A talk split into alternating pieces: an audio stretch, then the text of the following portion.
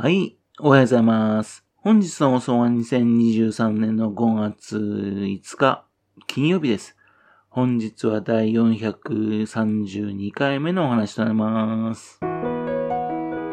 のチャンネルは福島県郡山市在住の特撮アニメ漫画大好き親父のぴょん吉が響きになったことをだらだらと話をしていくという番組です。そんな親父の独り言を気になりまして、もしもあなたの心に何かが残ってしまったらごめんなさい。悪気はなかったんです。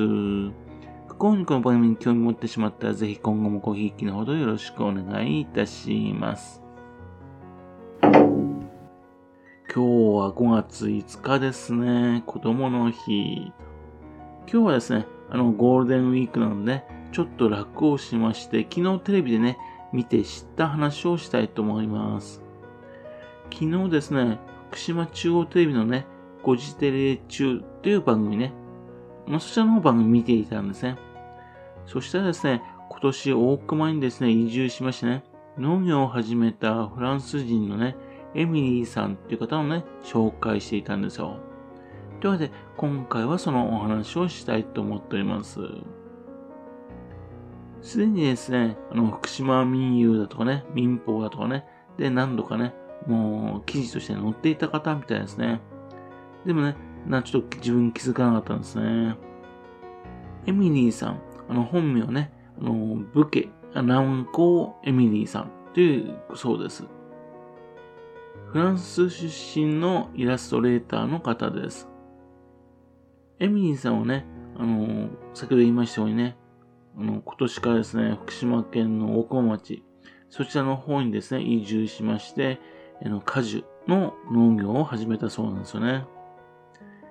で、町内にね、移住しましてね、東京電力福島第一原発事故、ね、その影響でね、使用されていない農地、そこを借りましてね、そしてそこにあの、木イチゴの苗木などを植えましてね、で、準備を進めているそうなんですね。で、将来はですね、観光農園を目指しているそうです。地域のね、復興の姿などをね、イラストで描いていてね、で、SNS で発信していこうと考えているみたいです。今年2月にですね、あの町内のアパートに引っ越しましてね、で、町内の大河原っていう地区にね、木市を植え始めたそうなんですね。この地域っていうのは、あの、富岡町に近い方なんですね。今ね、あのー、町役場があるところ、大熊の町役場があるところ、そこからですね、山の方にちょっと行ったところね、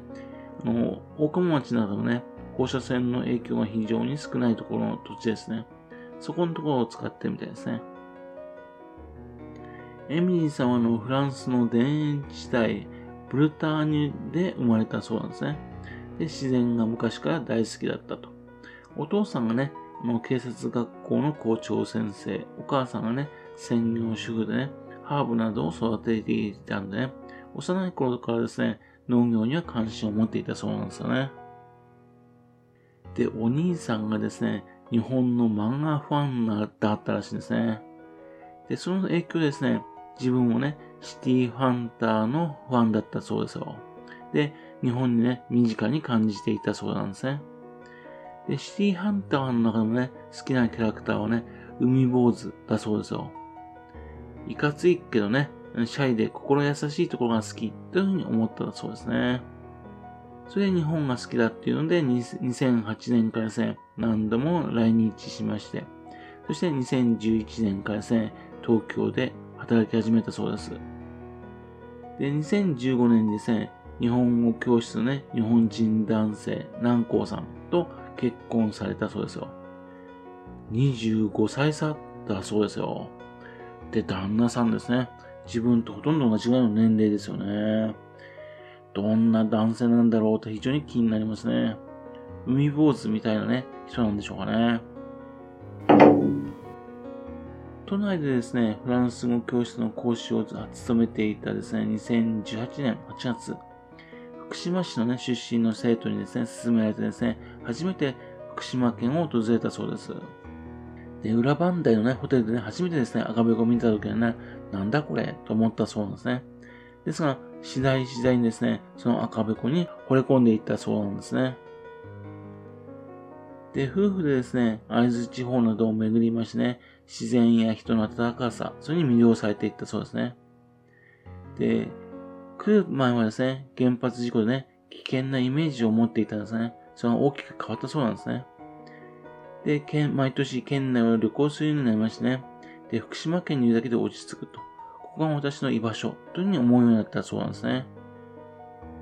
そして、2021年からですね、2月からですね、体験移住でね、単身1年間ですね、会津若松市に移り住んだそうなんですね。エミリーさんですね、実はあの、フランス語教室のね、講師をしていた時からですね、メリエマリスっていうですね、サイトを立ち上げていたんですね。これはですね、最初のフランス語を勉強するためのね、サイトとしてね、スタートしたそうなんですね。で、サイトのコンセプトをね、わかりやすく表現するためにですね、まあ、メリエ・マリスっていうキャラクターを作ったそうなんですよ。おお父さんがね、メリ、お母さんがマリス、それと子供たちがいると。で、顔がですね、うん、空の、ね、浮かんでる雲の形になっていましてね、頭にですね、三角形の帽子をかぶったキャラクターなんですよ。フランスではですね、雲の頭っていうのはね、あの、無双化っていう意味なんだそうですね。その後ですね、イラストが増えてきましてね、そしてグッズも作りましてね、それ誕生しまして。そして、あの、福島県に行くようになりましてね、赤べこのイラストなども描きましてね、そしてイラストの比率が高まっていったそうなんですね。そして、まあ、フランス語を教える方、教えるようにですね、イラストで仕事をメインとして捉えるようになったんですね。赤ペコのイラストなんですかね。お父さんはですね、メガネかけているんですよ。そして、お母さんはね、優しくニコニコ笑っている赤べこでですね、あと子供がいると。なぜかですね、お父さんのね、赤べこのね、おお父さん、要するにおじいちゃんのね、あ,、うん、あれですね、イノシシなんですよね。で、おじいちゃん、イノシシのおじいちゃんがですね、大内塾でね、あの赤べこのおばあさんとね出会いまして、そしてお父さんが誕生したっていう話らしいんですね。で、赤べこを描くね、イラストレーターっていうんで、2022年2月にですね、会津若松市でね、SN、公式 SNS アンバサダーとなったわけですよ。エミリーさんですかね、浜通りの方にもね、よく行くようになったそうなんですね。そして、双葉だるまっていうね、民芸品を見まして、双葉だるまちゃんというキャラクターも作ってるんですね。形はですね、双葉だるまなんですけどね、お腹のところにね、服という字とね、あと、幸という字が書いてあるんですね。二つ、二人合わせるとね、幸福という意味になりますけどね。また逆に書きますね。復興となりますんで。というんで、まあ、二番組の復興にかけたそうなんですね。そして、あのー、2022年にはね、あの、いわき市の方に移り住んだんですね。多分、まあ、エミリーさんはね、ブルターニュ地方の出身っていうね、ブルターニュってね、海沿いの町ですからね。っていうんで、そちらの方にね、故郷に近いということも似た雰囲気だったらあったんでしょうかね。そして、その美しい景色にね、触れているうちにですね、農業に憧れるようになったそうなんですよ。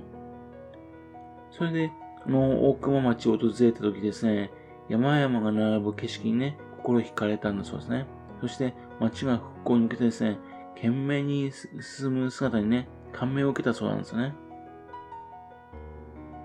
そして、あ原発事故でね、住民が避難してしまって荒れてしまった農地を目にしたそうなんですね。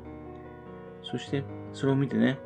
原発が立地するこの場所でね、農業を始めてね、悪いイメージをね、払拭したいと決意したそうなんですね。で、町からですね、あの、約1.7ヘクタールのね、土地を借りましてね、そして、キイチゴとね、ブラックベリーだとかね、そういったのを本格的に栽培を始めたそうなんですよ。地域住民からね、栽培法をね、教わってね、で、試行錯誤を重ねているところらしいですね。でいずれかですね、果物狩りだとかね、里山の風景をね、楽しんでもらえるね、農園にしていく、ね。そんな風な農園にしたいというふうに考えているそうですね。で、一方ですね、その果樹の生育だとかね、そういった街の復興の状態、そういったのをイラストに書いてきましてね、SNS でね、世界中に発信していきたいとも考えているそうですね。魅力的にね、海外にどんどん伝えると。で、道業を通してね、復興の現状を知ってもらう。そのためのね、力になりたい。というふうに思っているそうです。旦那さんもね、仕事場の方を変えまして、都内からですね、昨年10月からですね、茨城県の土浦市の方のね、日本語学校の校長先生になってるんですね。できるだけですね、エミリーさんの近く、ね、そこで働きたいってことでしょうかね。茨城県なんでね、あの、大熊町でまでですね、車で約2時間ね、着きますからね。また、あのー、エミリーさんの方もね、果樹園っていうことでね、普通の農家と違ってですね、毎日のお世話っていうのも少ないっていうのもね、まあ、旦那さんへのね、行くことができるってことも考えてるんでしょうね。原発事故のね、影響を受けて、大きく受けた町ですね、ゼロからですね、挑戦していくと。エミリーさんのね、その勇気とね、前向きな姿勢、非常に素晴らしいですね。そして、あの、二番組の人にとってもですね、エミリーさんね、の、活動っていうのは非常に励みになると思うんですね。というわけで、福島県を応援するエイラストレーターとしてもね、活躍。そちらの方もね、非常に楽しみにしております。はい。それではまた次回よろしくば、ぴょん吉のお宅の話をお付けくださいね。本日もお聴きくださいまして、誠にありがとうございました。